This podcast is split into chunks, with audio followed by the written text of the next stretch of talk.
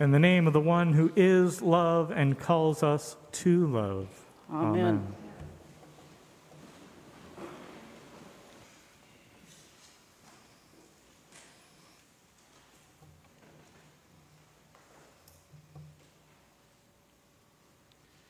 Amen. Well, the gospel this week is kind of strange. And this week, this week has been kind of strange. So they're almost a perfect pairing. The gospel comes off a bit harsh, it's a bit unsettling, isn't it? It makes us feel a little out of place, a little unmoored. Here we are on the road with Jesus, traveling with him between two places. We get the sense that we're in the middle of nowhere on the side of the road, and the disciples are beginning to sound a little bit more like the book of Revelation calling down fire from the sky. And Jesus is beginning to sound a little bit more John the Baptist with his call for a meager ascetic spirituality.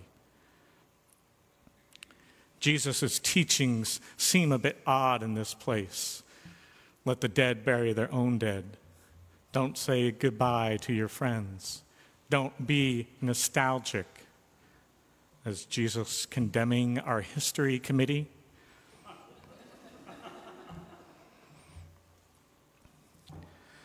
The gospel is equal parts harsh and unsettling and totally unmoored.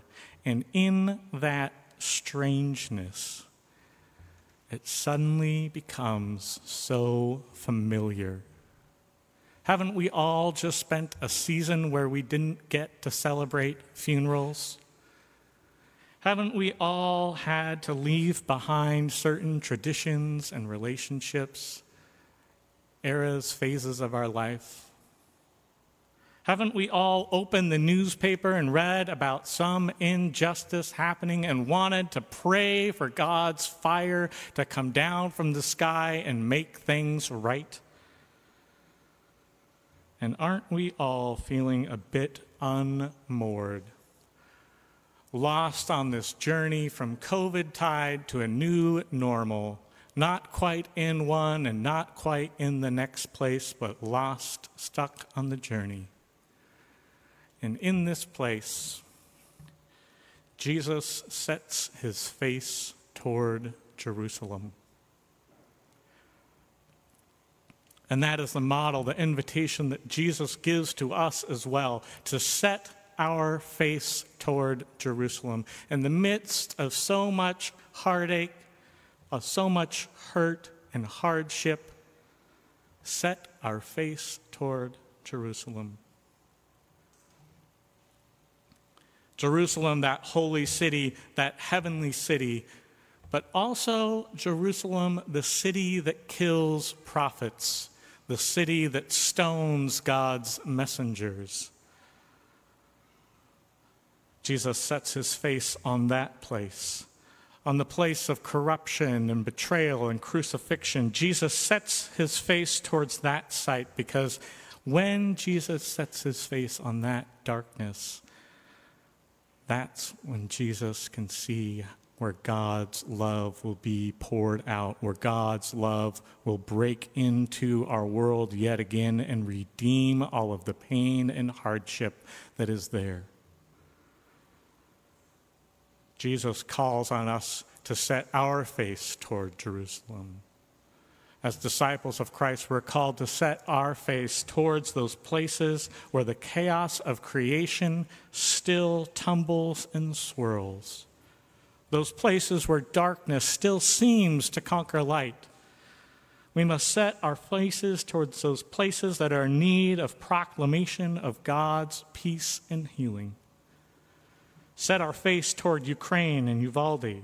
Set our face towards Buffalo and Vestavia Hills set our face towards Sri Lanka and Bangladesh, any place that is in need to hear God's message of peace and healing, God's message of the Spirit at work in the world.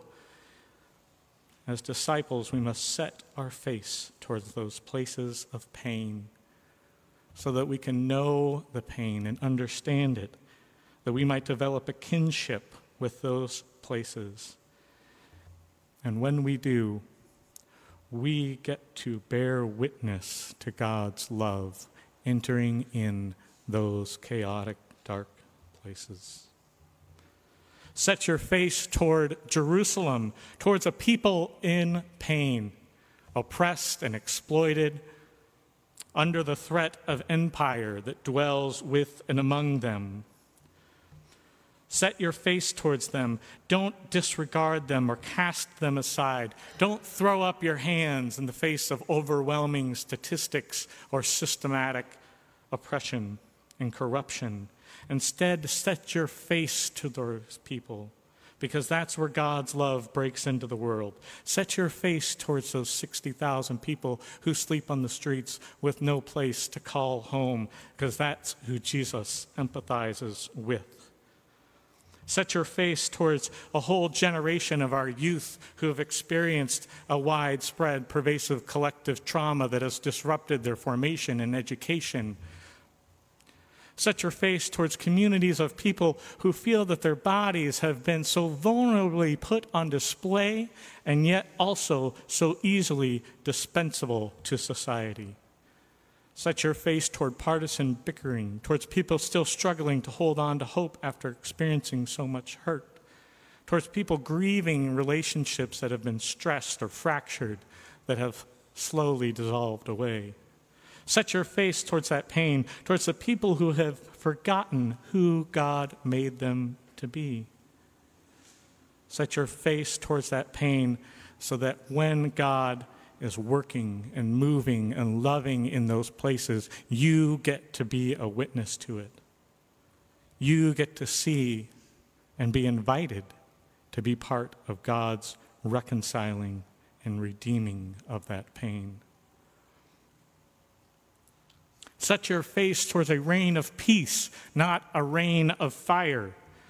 The disciples experience a legitimate, hostile injustice and you can imagine that filled with faith, they say, Jesus, do you want us to call down fire upon them?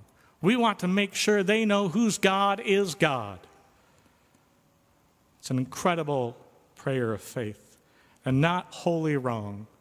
But Jesus rebukes them because Jesus wants his disciples to take on this orientation of peace and healing Jesus wants them to set their face toward Jerusalem.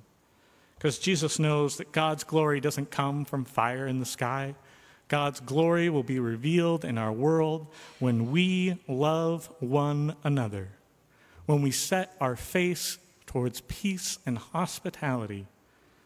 God's glory will be known. Set your face towards Jerusalem and behold God already at work in those places. God's love entering those places, exuding from those places, overflowing from those places, and calling you into those places. Yes, the great, loving, redemptive work of God is an invitation to you and to me and to all of us as individuals and a church to enter into those places with God and become agents of God's love and peace and healing. Do you have a place or a people on which your face is set already? Perhaps you know of a community that needs a proclamation of peace and healing. Come share that with us. St. Cross as a church, one of the many great things about St. Cross, or one of many great things about St. Cross, is that it is very good at supporting those people who share a passion and pro- wanting to proclaim peace. Whether it's little things or big things. Someone says, Can we do something for Ukraine? We can set up a prayer altar in Ofrenda. Can we speak a word of love to the LGBT community as it celebrates Pride? Can we proclaim God's love and declare our allyship? Sure, let's go paint the windows. Can we partner with a community in Belize that needs a church? Yes, for decades we've partnered with, church, with a church in Belize. Someone stood up and said, I've experienced the love of God entering in a laundromat once a month where we give free laundry. Can this church do that? This church has stepped up and done that. This church has been an incredible launching pad for so many people who feel called to be agents of God's love in the world and declare God's peace and healing in places near and far, familiar and unknown. And if you are feeling called to a particular place or a particular people, come share that with us. Share that with the clergy. Share that with your neighbor. Share that with a vestry member. Share that in the prayer requests. We would like to partner with you to set our face towards that place as well, that we might study and discern with you, pray with you, and as a community set our face toward that place where God is calling you. Jesus also instructs us to set our face towards Jerusalem and nothing else.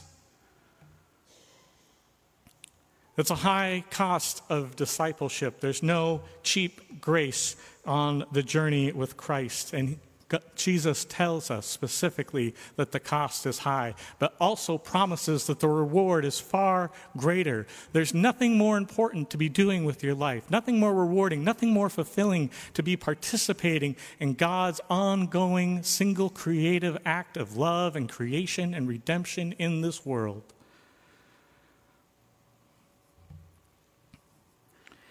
So, no, Jesus is not condemning burial rites. Jesus is not condemning the history committee. Jesus is using these things that are already inherently, intuitively, heartfelt good things to have in our life and saying the road of discipleship is even better, even greater than these things.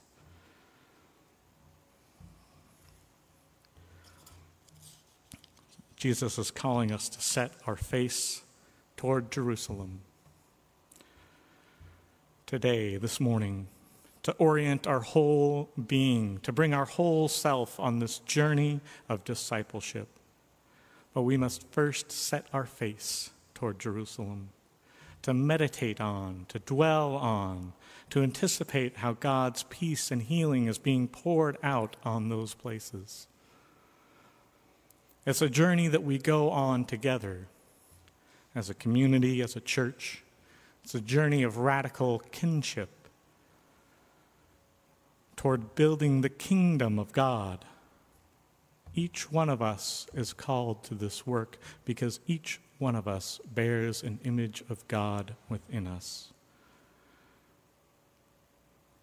We are called to proclaim peace, to bring healing. We are called to live our life in a way that bears witness to God's hope for human flourishing in the midst of so much strife and strangeness. So, in the midst of this strange week, where events and tragedies have unfolded, sickness and illness persist, loneliness and heartache continue. God's love is already at work in those places. Let us set our face towards it. Amen.